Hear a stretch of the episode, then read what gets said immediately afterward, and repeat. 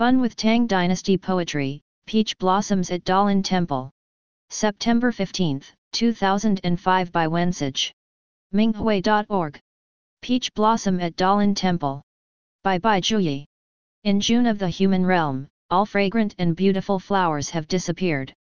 But the mountain temple's peach blossoms have just begun to bloom. I have always complained spring is nowhere to be found when it is gone. I didn't know that spring simply moved up here. About Bai Juyi. Bai Juyi, also known as Bai Leshan, was a renowned poet during the Tang dynasty. He lived from 772 to 846 AD. The less educated people of that time could easily understand the language used in his poems, with their explicit themes. The poems flowed so smoothly and his poetic style was so unique that it became a literary form commonly known as the fundamentally plain form. Bai Juyi excelled in different forms of poetry, especially narrative and lengthy poems.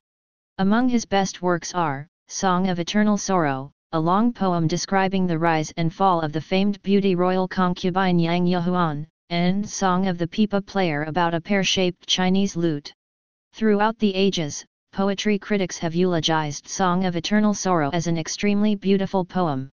About this poem, Bai Juyi wrote this poem in the summer of the 12th year of Yuan He period, 817 AD, of Emperor Xianzong's reign in the Tang dynasty, 618 to 907 AD. He wrote it when he was working as a low-level government official in Zhangzhou. This poem is a genuine literary treasure of the Tang dynasty. Dalin Temple refers to an ancient Buddhist temple on Xionglu Ridge of Lu Mountain. The author's interpretation Nature's clock on mountains and plains at high altitude runs behind the one at lower altitudes. Naturally, flowers blossom later on the high mountains. This is a very natural phenomenon, but Bai Juyi was able to describe it with a few simple words while establishing an ethereal and refreshing atmosphere. This poem truly shows Bai Juyi's creativity and ingenuity. There is elegance in his humor, which makes this poem all the more charming. He has made spring an innocent, cute, and vivacious creature that hides herself up in a high mountain. In doing so, Bai Juyi revealed his childlike innocence. Bai Juyi was surprised to see peach blossoms up in a mountain temple in the middle of summer, a discovery that countervailed his notion that peach trees only blossom in spring. Similarly, the world's people often have a biased opinion or notion about many things they see daily. They often jump to conclusions and form biased opinions according to their limited life experiences, rumors, or even lies they are led to believe by corrupt politicians.